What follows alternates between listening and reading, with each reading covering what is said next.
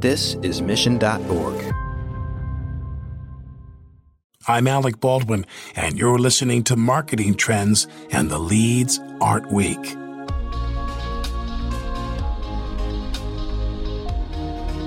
Building up your brand is important for any organization, but how do you define your brand? And what do other people think of you? Sometimes the answers to those two questions don't match up, and it's at that point that Craig Dekshneks, the Director of Content and Marketing Operations at Aderant, says that hard choices need to be made. On this episode of Marketing Trends, Craig explains why discovering outside perceptions should be a key factor in your marketing strategy. Plus, he talks about why content needs to do more than just spread your brand message, and he talks about the future of marketing. Enjoy this episode. Marketing Trends Podcast is brought to you by Salesforce. We bring marketing and engagement together.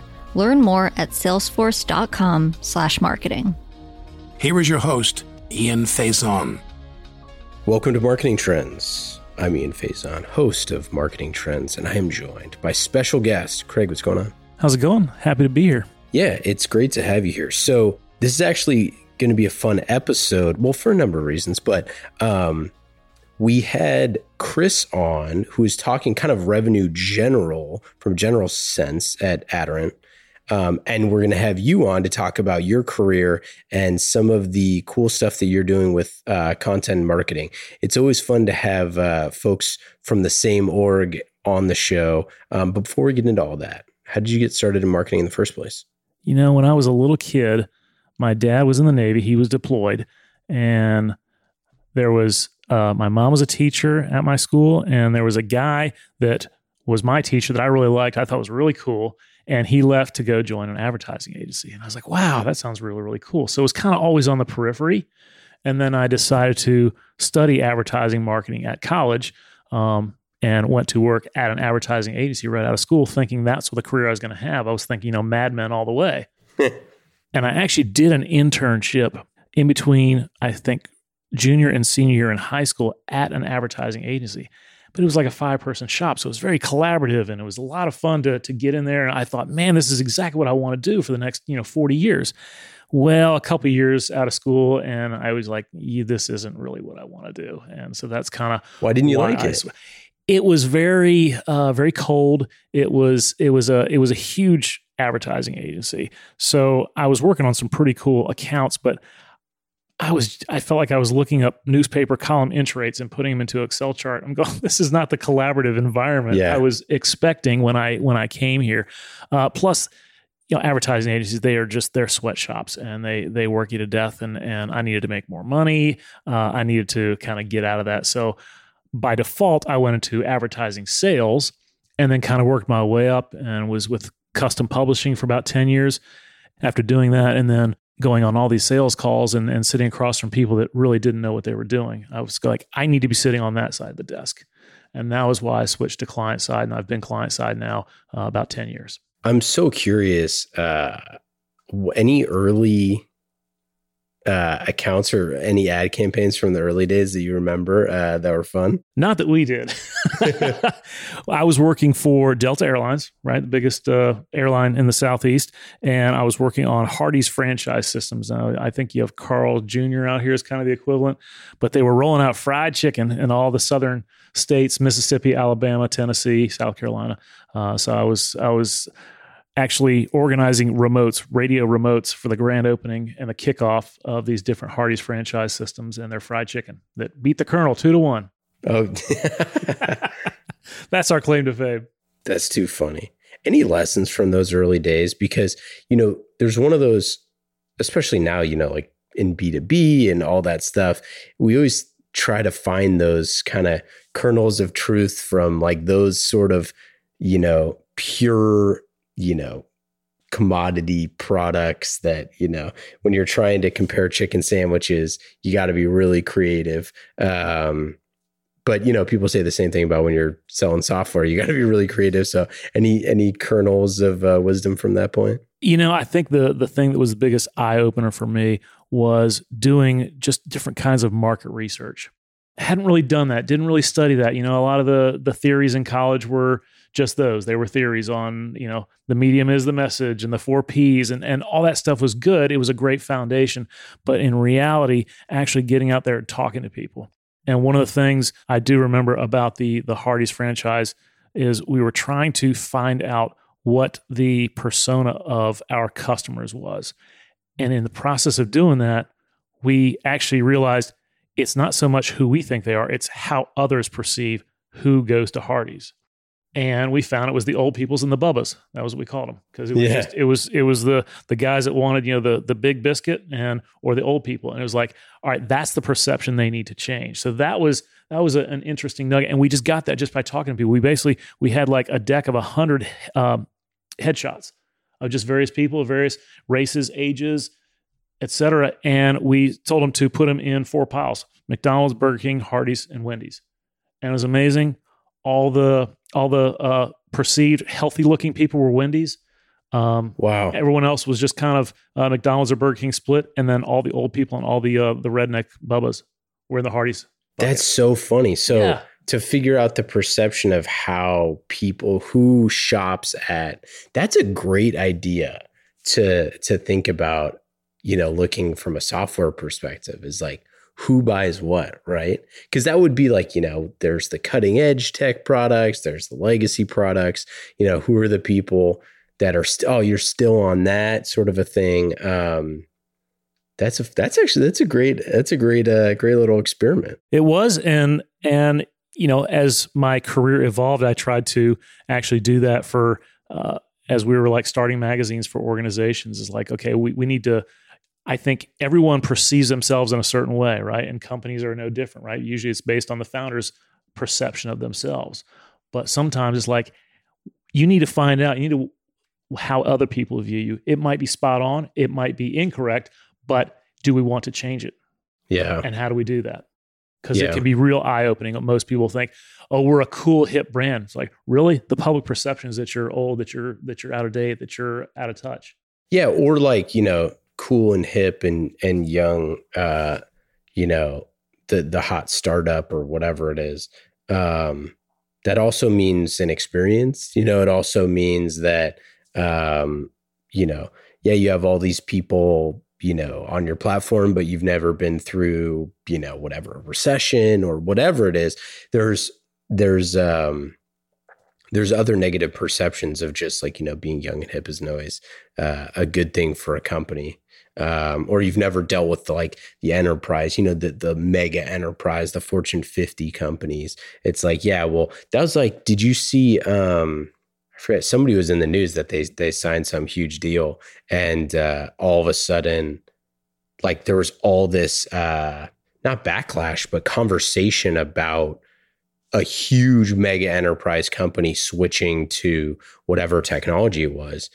And all of a sudden you could see all these conversations happening on LinkedIn and Twitter and all this sort of stuff. It was like, wow, I didn't know that they, you know, punched above their weight. Like I didn't know that they could do something like that. And I think the stock even shot up or something, but just stuff like that is so fascinating to me. Like, you know, if you land a customer and it literally gets into the news cycle, you better get ready to promote that. Right. Absolutely. And yeah, you never know. A great example is what we have accomplished at Aderant in the last 5 years, because we came in to, you know, the legal industry. Well, I say we came, we've been around in some way, shape, form, or name since 1978, but in the last 5 years, we've really come into our own. But we're going up against these huge companies, Thomson Reuters, LexisNexis, and people are going, Aderant, how do you pronounce that? Like, we had zero name recognition. Meanwhile, we're going head to head with these guys. And just to even get a conversation, get an appointment with a law firm was difficult in those early days. So the challenge we had was the first thing we had to do was really not only just increase our brand awareness, but also establish ourselves that we know what we're talking about. We, you know, thought leadership and showing that we belong, that we actually belong in this conversation.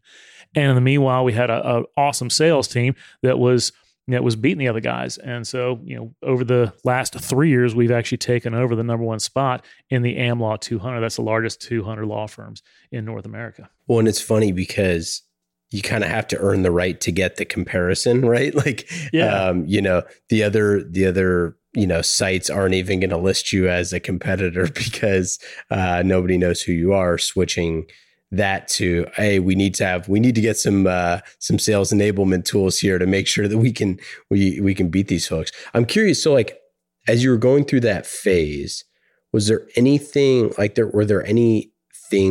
that you heard from the market or signs that you were shifting gears from not being known into the market to being known? And then we'll get to the most recent shift, which is being known to converting. But let's start with the first one.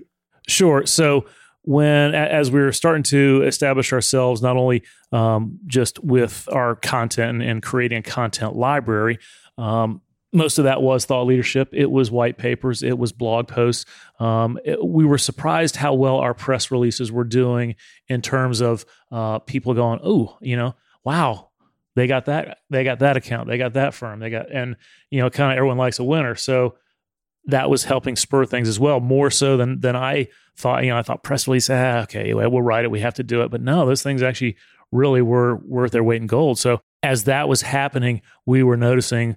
Not only did we have to, you know, scale up our staff, because growth, when you're signing, you know, you sign 10 big law firms in 1 year, well, you got to implement the software in the next year. Yeah, so, yeah, that's exactly right. Do you have the staff for that? But in terms of marketing, we saw just our web traffic go up. We saw being placed in comparison sites. You know, the ones where other people rate us.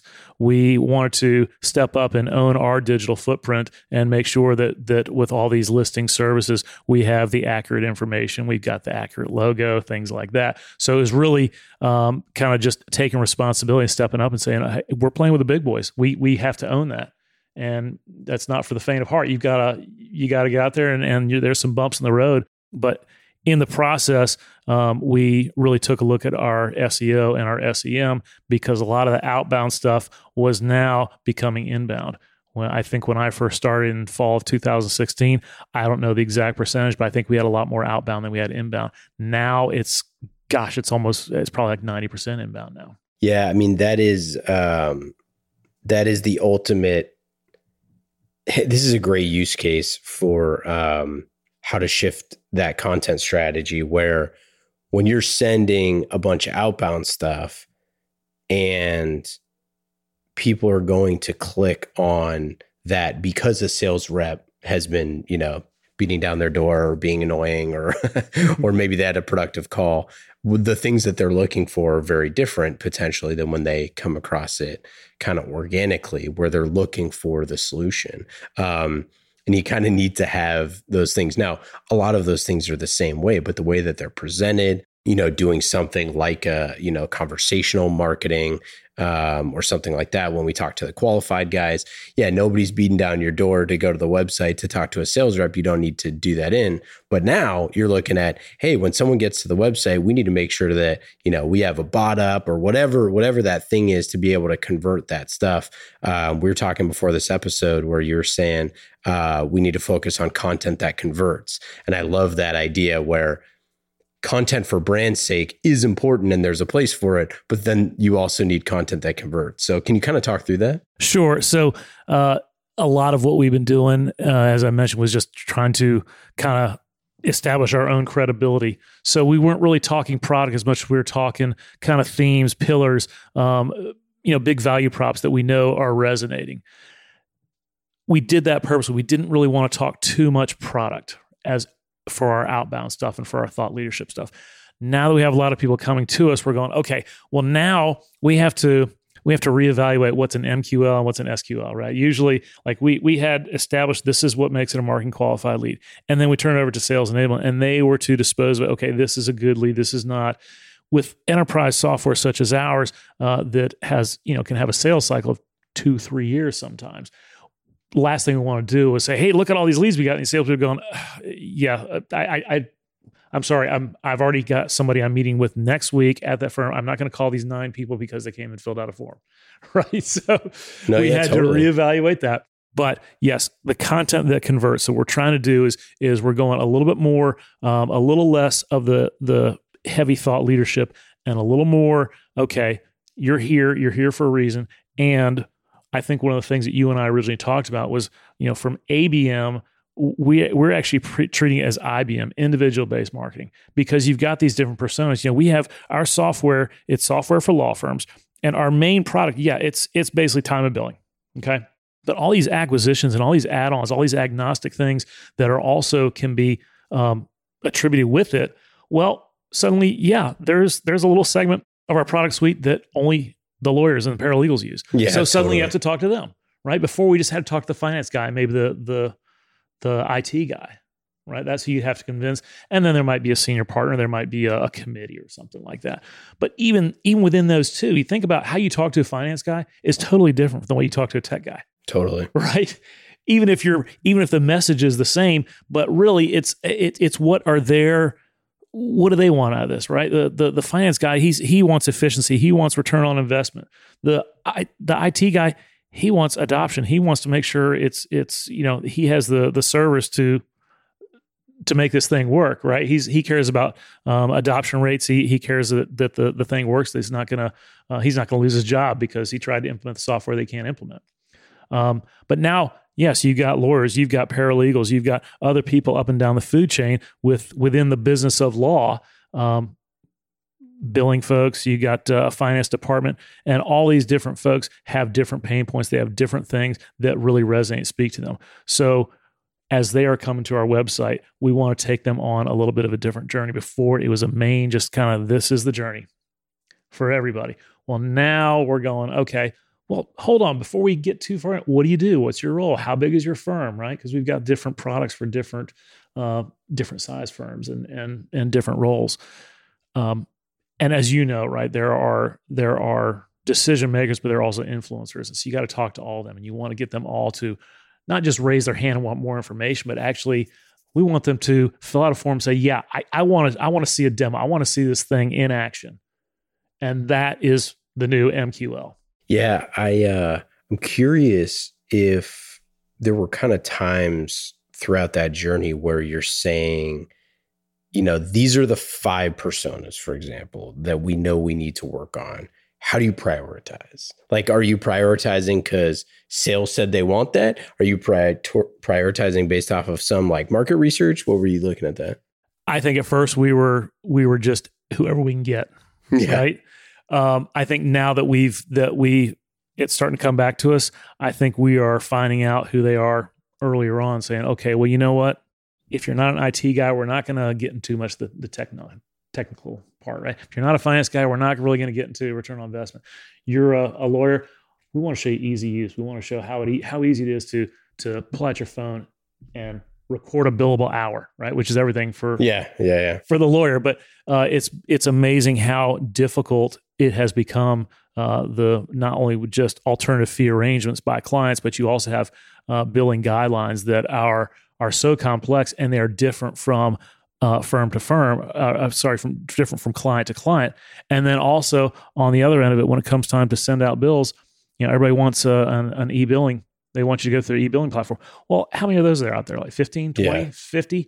And so each one has its own little quirks and things like that. So we've got solutions all up and down that line, starting with mobile time input all the way through billing and e-billing compliance. So, but when you were creating the content, when you had your team that was sitting there, like, how do we prioritize which ones to make? Like, were you... you know, because you only have a limited bandwidth, you only have a limited number of your teams. What is the order in which we're going to be like creating these assets? Oh, gotcha. Yeah, it all goes back to, you know, you can't forget your roots, right? Time and billing software. So it is going to be the finance guy, and it's that would be you think of like the CFO and the CIO. Those are going to be our priorities, and that's where we're going to spend. Probably not 80% of time, wouldn't be 80-20, but it's probably going to be 65-70, because they are ultimately going to be oftentimes the decision maker or the main influencer of the decision maker. Last question on the idea of content that converts. You kind of talked a little bit about how it was the product and maybe features that certain people wanted that were maybe helping that. But was there kind of like a mindset, like as you were like giving this to your team to say, hey, we're going to do a thought leadership piece versus like an awareness piece versus a piece of content that converts? What's the like kind of mindset shift there? I always like to go back to the Simon Sinek start with why. And so if this product, for example, is for this type of person, you got to get to what do they care about? What is their why? And that's what you want to find out, you know, how our product, how our software, our different solution can actually address their why, what they care about the most. Like, you know, features and benefits are great, but it's like shiny keys, right? Do they actually run the car? Yeah, exactly. And so I think that's you try to get your folks to think about the why, like Simon Sinek says, you know, think from the inside out, but then make sure that you're not, you know, not everything is going to change the world. Not everything is this pie in the sky thing, right? It can just be a simple phrase that, you know, this, yeah, okay, yeah, now I get it. Yes, that's now you get me. We want them to say, yeah, you get me. Okay, good. Yeah, there's this great ad on the 101 that Twilio's had for a long time that says, ask your developer. And I always thought that was like, what a great account-based approach, right? Is like, ask your developer what Twilio is. Like that's, you know, whatever. And it was like that phrase, sort of like, what the heck is this company? I don't know what they do, like sort of ask your developer thing. But I think about that with like, with lawyers where it's like, they all hate recording billable hours for a fact. And it seems like, you know, a lot of the stuff that you've been able to be successful with is, but they're a huge stakeholder, but they're not, in most cases, the person writing the check or vetting software, most certainly not. So it just seems like you've kind of got that question down of like, hey, we know you hate this. Like, here's the people to talk to. And the phrase there would be, we want to make it ridiculously easy for you to enter your time. Yeah. And they're going, okay, talk to me, tell me more, right? They're willing to listen, as opposed to, hey, I got this great little gadget. Look at all these buttons. It's going to make it easier for me to keep my time. Okay, tell me how. Lawyers also a technology averse group, I'd imagine. I think, well, they've always, I think, tended to be laggards. Just the industry itself is very conservative. And I don't mean in a political sense, just, they're just very conservative. It's like, hey, we've done things, you know, our law firm's 150 years old, right? We've grown every single year. Yeah. We're going to be here in 100. Yeah. We're going to be here for the next 150. So I think they're just like, take it slow. Like we don't want to upset the apple cart here. And that's why, you know, our sales cycle is as long as it is, because they're talking about, you know, a practice management software solution that they're going to have for 10, 20 years. Right. And that's not something, you know, because the cost of it and the amount of time to implement it, that's not a decision they're going to make every year. And they're going to, we don't like this. We're going to switch something else. They're making a decision that's going to affect their firm for the next generation. And so they want to make the right one. And we get that. And we totally understand. And we empathize with that. Yeah, you should take your time. We're glad you're doing it, as opposed to one meeting with one salesperson. They go, all right, sure, let's do it. It gave us the seat at the table. Yeah, absolutely. That's a great point. That is the ultimate, you know, sell how your buyers are going to buy thing, right? And it could point to like market in that way too. Because I think that's always a big thing is like, you know, marketing is over-promising what product can do. And then sales is over promising what marketing can do. So it's like, oh yeah, you know, we'll get you set up in you know, 15 days. And products like, wait, how did it's like you're playing promise telephone, and it's right. Like we can do it in 6 months, we can do it in 3 months, we can do it in 1 month. Switching to just marketing in general, what are you excited about for future marketing? What are some of the stuff that you've seen that you're fired up about? I tell you, podcasts are. I think those. Hey now, hey. Yeah, he paid me to say that. I hear those are great. Now, I've actually, you and I were talking before the show, just, you know, I think people have just media exhaustion, not just from just social media and everything, you know, all the noise out there, which is, it's always been the case, even when, you know, I first started. There's a lot of noise out there. Well, there's a ton more now.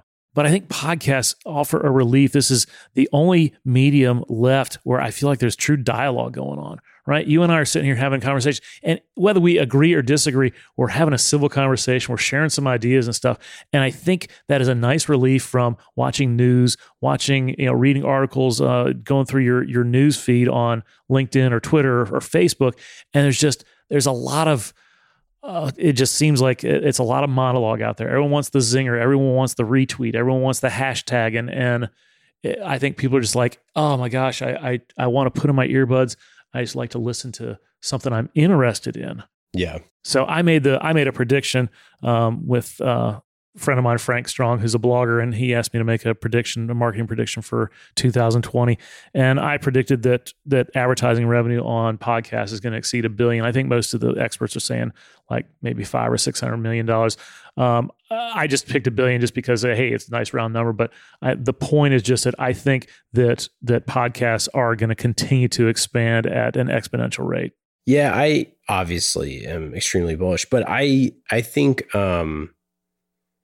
I just think it's like so inevitable that everyone listened to radio in their cars, and then that we got radio on our phones and with things like Spotify and, you know, whatever, Pandora.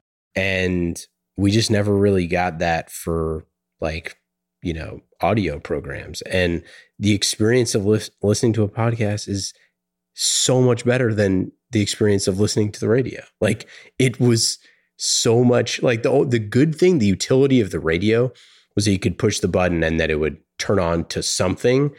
So you had kind of that spontaneity feel. But almost every other thing about it was horrible, including so everything like coming up, you know, we got news, weather, and then we're going to get it, you know, X, Y, and Z. And it's just like packed with commercials. You know, podcasts, even with, you know, commercials and ad reads and things like that, it's like nowhere close. And it's just a better experience overall. Like the AirPods being around and just advances, and you carry everything with your phone. It's just, it seems very inevitable. I like the prediction. I hope we hit it. I mean, that'd be great.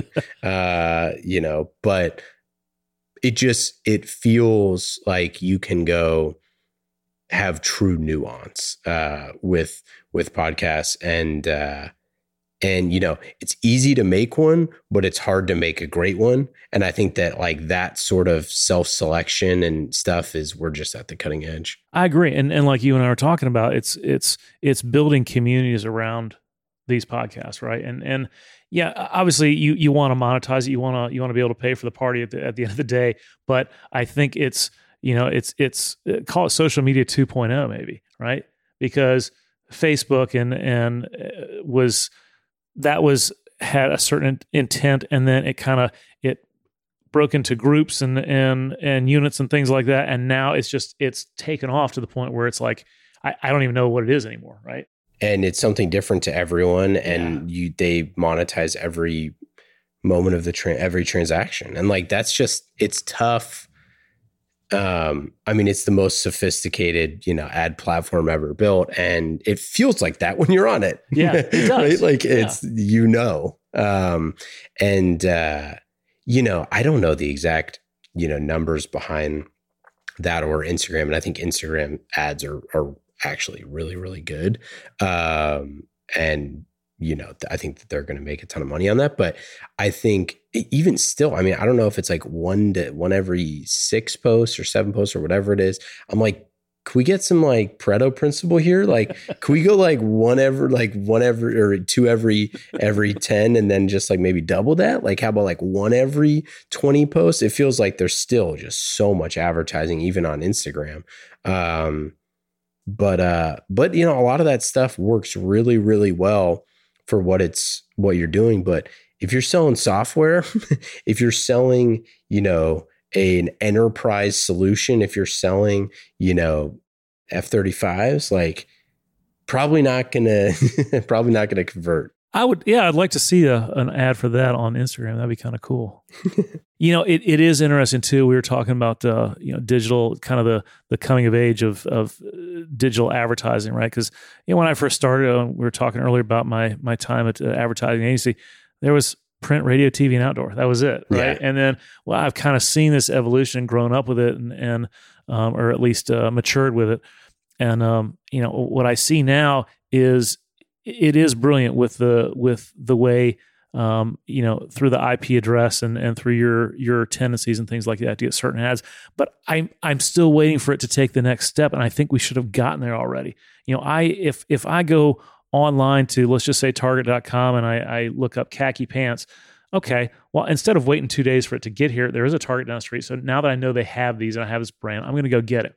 Well, now I'm getting ads for that same khaki pant for the next, you know, 3, 4, 5 months. It's like the technology exists. You know who I am. You should know that I paid for it with my credit card. Yeah. You should know that I've already bought that. Why not advertise a pair of shoes that go with it, or a belt, or a shirt, or something like that, right? Why haven't we gotten there yet? Is it laziness? I mean, it's like I think some marketers are already there. I think, you know, Amazon's whole platform is already there. But yeah, I know. That's assuming you bought it from Amazon. Yeah, no, exactly. But no, I'm with you. And I think, you know, the ads that follow people around everywhere, which is everyone now. I'm curious. I think generally speaking, is like, I truly think people really don't care that much about ads. Like, I don't think that they are really as offended by them. I think people who are vocal about it, but there is a certain sense that so many people talk about is blank listening, that like at a certain time, there's going to be a level of like a distrust plateau or something where people are just distrust like, plateau. I love that. Well, like my mom's not going to turn on an ad blocker. Right. But there is a certain point. Like I've told this story on the show before where we couldn't see some of the stuff that we were running for Marketing Trends because we were running some stuff. And I was like, I can't see this stuff. And it turned out I had an ad blocker on. Like, I don't remember even turning it on. I have no recollection of when I did that. But I think that there are going to be some things like that. And while we're on the subject, can we please have easier opt-outs for snail mail? Because that is an atrocity of how much garbage that we get sent to us, and like how many trees are cut down. We were told 10, 15 years ago, mail was going to cease to exist. I'm getting more. Yeah, I get way more. Yeah. And I get way more robocalls. Yes. I'm like, we're like, GDPR is like going crazy on a lot of the digital stuff. I'm like, now, but I mean, how many robocalls do you get a day? I mean, I figure if I don't recognize the number, I'm not answering it. Yeah. Easily 10 for me a day. Yeah. I'm like, how is this better? And the thing is, your phone number is like your social security number now. Yeah. Because it's like you use it to authenticate so much stuff. Like you have probably two-factor authentication on like, you know, all your bank accounts to your phone. And I'm like, yet how many people have my number? That I get texted every day. And it's like, hey, Nathaniel, do you want to donate to Bernie, or do you want to donate to Bloomberg, or do you want to donate to Trump or whatever? I'm like, my name's not even Nathaniel. Like, who is this person? Did you recently get a new cell phone as a recycled number? No, huh. This is it's like 15-year-old number. Wow. You know, who knows? But I think that all that to say is that marketers now have an opportunity to really create cool journeys for people, which is, you know, to your pants thing of like, there's a journey to be made for that thing. I don't know what it is, but that's beyond just like, you know, following someone around with an ad for pants they already bought.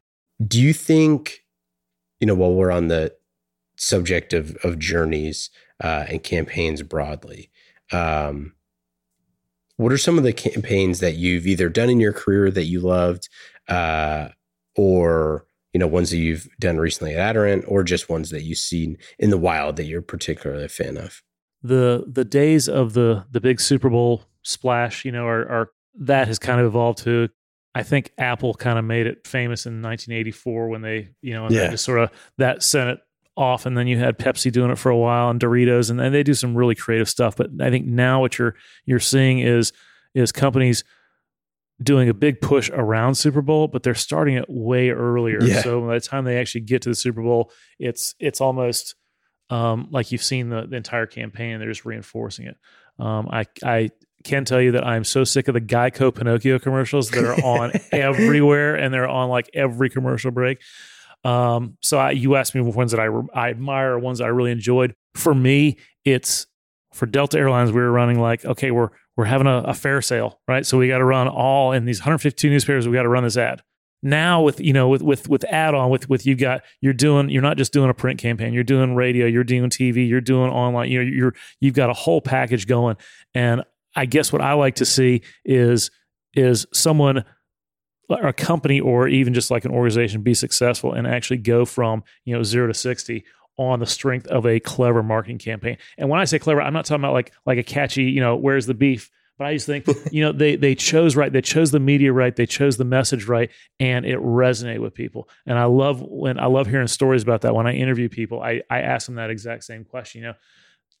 Tell me about like what do you really enjoy about marketing? Like doing a campaign. What is it that you enjoy the most about? Because I just want to hear them express themselves. And you can tell people just like, oh, it's so cool when you have this idea, you work really really hard on it. You get manager buy-in, and you actually run the thing, and it's successful and it's tangible, right? My boss, he says, if we can't measure it, we're not going to do it. Because I know there's plenty of stuff out there that you can say it's immeasurable, but I'm sorry, if I can't measure, I can't do it. We just don't have the budget to do it. We're not Coca-Cola. We don't have $100 million to spend in the first quarter, right? Well, and that is I think the new mantra where you start to get arbitrage for bigger companies that do have a lot of money, right? Is like, and we saw this with Facebook, where like Facebook was super affordable until it wasn't. And then it was like, okay, we know we still have to run X amount of stuff. I'm sure it's probably still this way, that 80% ad money is spent on Google and Facebook. Like, you're blocking and tackling that you have to do now for those two things. But there is opportunities in things like outdoor or, people creating magazines or like all sorts of different stuff now, because of the fact that, you have so many marketers that are like, hey, if we can't measure this, we can't do it. And then, we had a great guest on, the SVP of growth at Grubhub, where they were talking about how they were measuring their local TV spots. And it was fascinating how they were doing it. And like, that's the next level, I think, for the best marketers, is to figure out how you can measure not very difficult to measure things. And like, that to me is really, really going to be cutting edge in the next wave. Yeah. And we did something a couple of years ago. And it just sort of, it took on life its own. It ended up being very, very successful. But more along the lines of, okay, we were in discussions with like these 8 firms, right? So it was account based, and but we didn't actually get too persona based, because we knew like the important 1 or 2 people, and we sent them a direct mail campaign, and there was nothing really especially clever about it, right? But I think we won 7 of those 8 deals. Wow. Okay, so. Fantastic. Was it because of this advertising? Was it because of this? No, I mean, we can't say for sure it was, but that was the conversation, or that was, we contributed to it.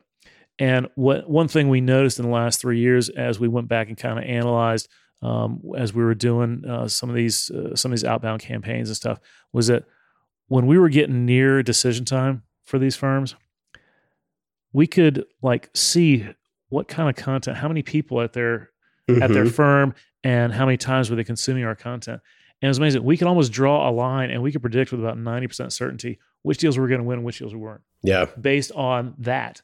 And so that was kind of cool. Again, it wasn't a direct, hey, because of this, then this. It wasn't a direct, if A, then B, but it was like a, if A, probably B, maybe C. It was interesting to see that. And so you take these learnings and you apply it to the next thing. That's the old correlation doesn't equal causation, right? It's yes. Like, we know that when the director of IT downloads this white paper, that we close the deal 75% of the time after. Well, the reason why they download that white paper is because everyone else in the entire account has already signed off, and they're like, hey, this is the implementation guide, we'll call it. And they're like, hey, go figure out how to implement this before we buy it.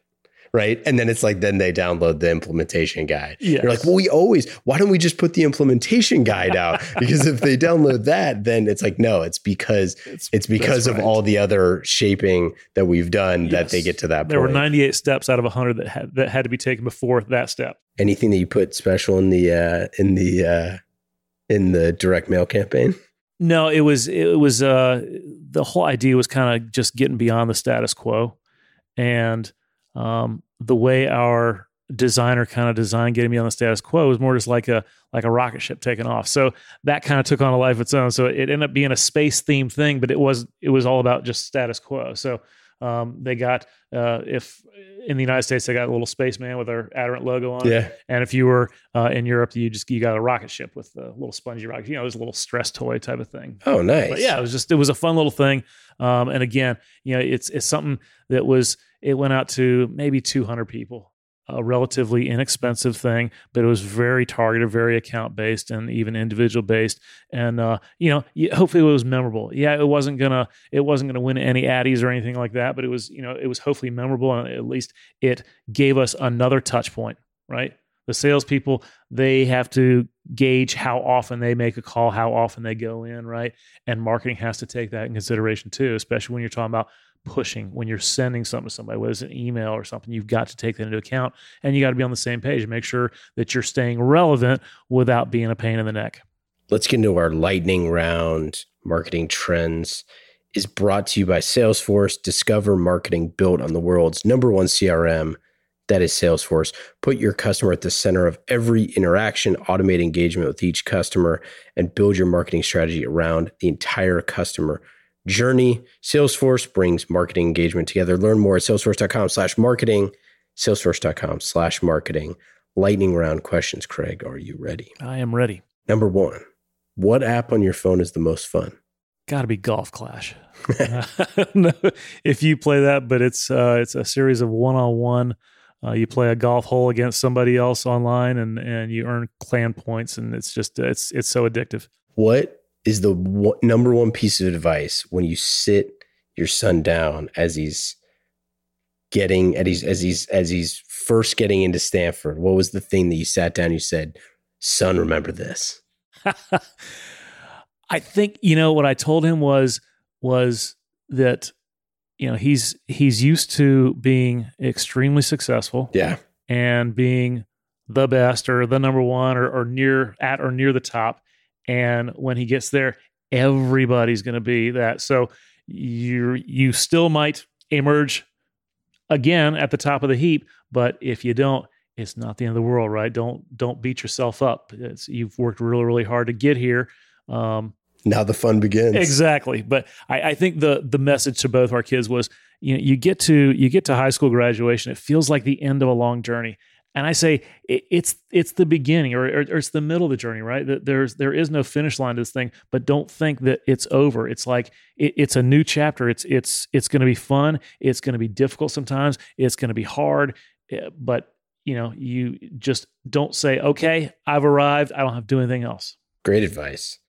How about what TV show or podcast are you watching or listening to right now? My wife and I, we have recently discovered Peaky Blinders. Oh yeah, sure. Netflix. I've really been enjoying that. And then the new one they've been advertising with Al Pacino called Hunters. I like that genre anyway. Have you started Hunters? I haven't started it yet. Yes. I watched 2 episodes. All right. Is it good? It is. It's really enjoyable. I'll check it out. Do you put a razor blade in your hat now for Peaky Blinders?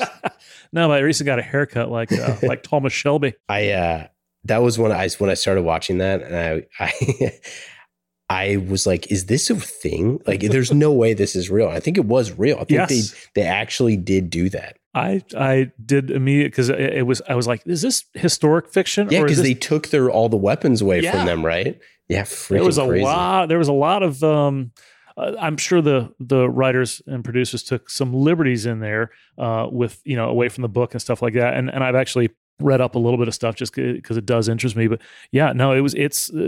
Peaky Blinders is pretty accurate for Birmingham, England, right after World War I, and just the corruption and the organized crime that was going on. what is your hidden talent or passion?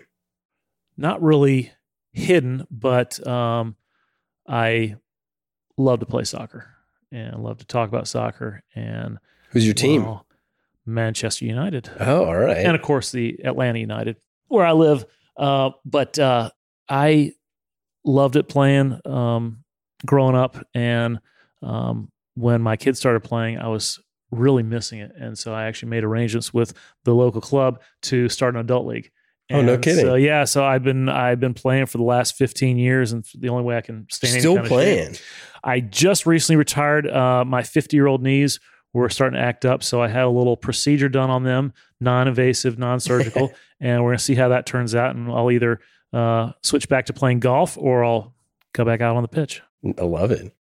What is your favorite either shortcut or productivity hack? I recently discovered some productivity hacks in Excel. Like most people, I learned on Excel in the early 90s when Microsoft was, was the greatest thing ever. It was replacing Lotus 1, 2, 3, as I'm dating myself there.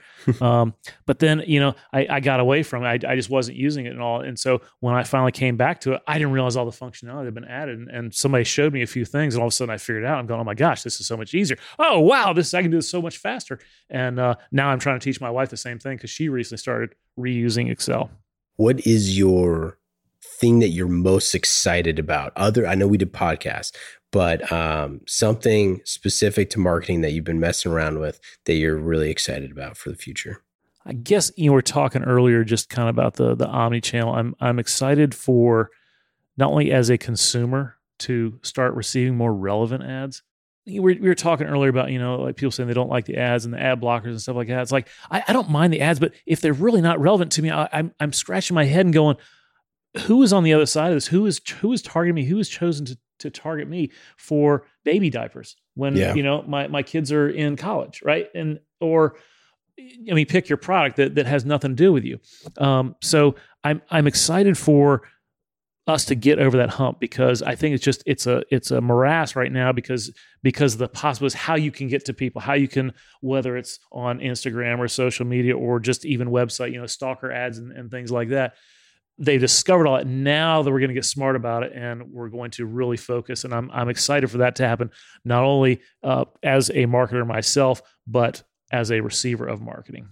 What is your best advice for someone who has just taken over a content marketing org? So we don't have a ton of content marketers that we've brought on the show. So I feel like we need this insight. I think the first thing I would tell them is, make sure, as always, you got to know who your audience is, and whether that's different personas or, is it multiple? Is it single? Really, you've got to know what that is. And then you've got to, as we were talking earlier about with Simon Sinek, you got to get to their why. You got to find out what makes them tick, what their pain points are. And that's what you got to write to. And you got to be authentic. You can't be, you can't be sneaking little cliched things in there. You need to be authentic to them. You say, hey, and that doesn't, not everything has to be a 1,500 word, white paper or something like that. It's okay to just have a conversation with, say, hey, you know what? That's interesting. I would like to see that too. And let's see what we can do about it. Let's see if we can figure this out together. From a content marketing standpoint though, content is king. But I think the lesson for them would be, you don't necessarily need more content. You just need better content, right? Yeah. You always have to be improving it, making it better. And, it's okay if 2 years from now, if the content you've been writing, if the content I'm writing now is no longer relevant in 2 years, it's okay to archive that, right? Yeah. You don't have to stick around. No, you never know when someone's going to, no, it's taking you away from where you want to go. People, companies, your clients are evolving all the time, right? And you think about a technology that was very relevant 5 years ago that is not anymore. Well, that technology isn't around; it's gone, right? So why would you have content sticking around in the archives that is no longer relevant? What question do you never get asked that you wish you were asked more often? How did you get so smart, Craig? How did you? When it comes to marketers themselves, I think the question they need to be asking, or what they need to be focusing on, is B2B. I think a lot of, especially young people, they don't understand true B2B. They think in terms of B2C. Why? Because they are consumers. They, all the advertising, all the marketing they've seen, they've been experiencing as a consumer. And so they think, well, I'm going to turn around and in a B2B platform or a B2B industry, I think they are still focusing on that B2C attitude. And it is totally different. It is less salesy. It is less, punchline, one-liners. And I think that's what they need to be. They need to be asked themselves, am I thinking like a B2B or am I thinking like a B2C? I love it. Thanks for hanging out. I appreciate it. That's all we got. Any final thoughts? Anything to plug? No, it's been a pleasure, meeting you finally. You and I have had some. I know. Have had some contact over the last couple of years, and as you mentioned, we had Chris Cartret on about 18 months ago, I think now. Yeah. And so it's fun to meet you in person, and I wish you all the best. I love Marketing Trends. I listen to it often, and hopefully you'll be part of the folks that take podcasts over to $1 billion in ad revenue. Yeah, me too. I hope so. Thanks, brother. Thanks. Marketing Trends Podcast is brought to you by Salesforce. Discover marketing built on the world's #1 CRM, Salesforce. Put your customer at the center of every interaction. Automate engagement with each customer and build your marketing strategy around the entire customer journey. Salesforce. We bring marketing and engagement together. Learn more at salesforce.com/marketing.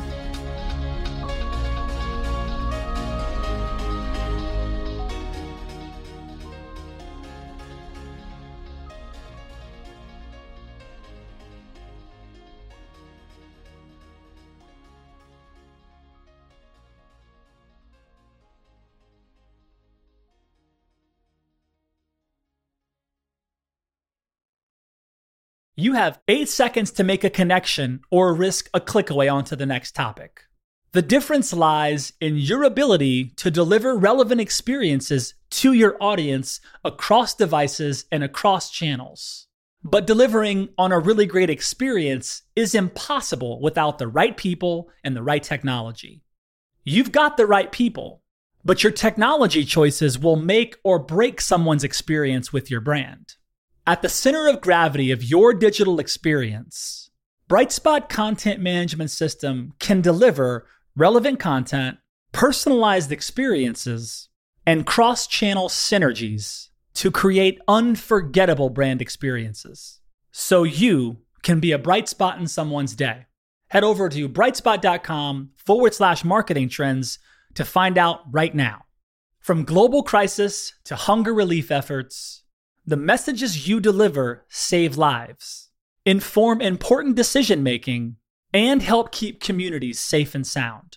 The speed and scale of your content needs to be delivered faster and on a much larger scale. Brightspot Content Management System has supported some of the world's largest brands to communicate on a global scale. From Johnson & Johnson sharing critical information with their customers to helping Whole Foods tell their brand story to a global audience. Brightspot is designed to handle rapid iteration and personalized messages to those you care about most. Learn more at brightspot.com/marketing trends.